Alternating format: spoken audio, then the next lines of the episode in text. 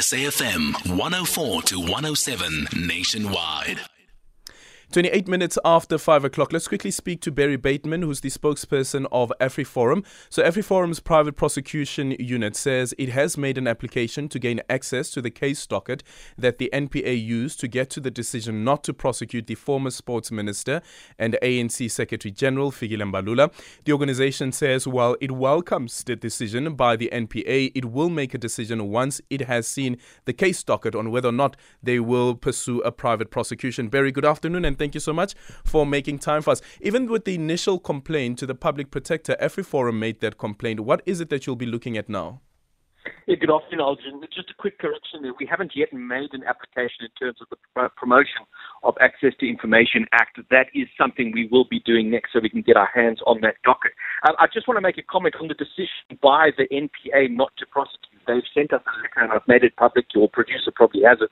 They've cited two reasons for not uh, prosecuting Fikile Mbalula. The one uh, was that the money that was paid to Mbalula was just a loan, they said. It was just a loan, um, and he paid it back with interest. But the difficulty there that we have is that even the public protector found that there was no intention to pay the money back. The money was only paid back by Mbalula to the companies once I, as a journalist at the time for Eyewitness News, started asking questions. Only then were efforts made to pay the money back. The second reason they provide, uh, Alden, is that they say there was no quid pro quo. They looked at the companies involved, Sedgars Sport and Raymond Uniforms, uh, and there was no uh, quid pro quo between Mbalula or, or anything and those companies. The difficulty there is that there doesn't need to be a quid pro quo for corruption to have taken place, and this is quite established in the authority, the law. Um, and this was established in the prosecution of Jackie Selebi as well, and confirmed later in the prosecution of John Block. All that needs to happen. So if, if you and I are in the position of power and, and you giving me the money, for example, I don't actually have to do anything for you, but the mere creation of an expectation, you've scratched my back. There's an expectation I'd have to scratch your back. That creation of the expectation meets the bar for corruption to have occurred.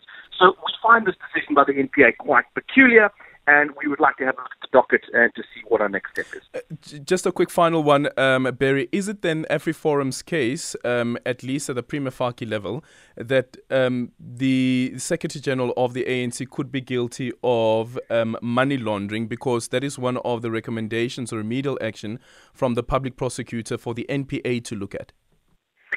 We won't even put money laundering aside. We'd go as far as to say, on the face of it, and on the evidence that was discovered or uncovered by the public protector, that uh, on the face of it, this man is allegedly guilty of corruption. Thank you so much for your time, Barry Bateman. That's the spokesperson of AfriForum. It's a minute after half past five.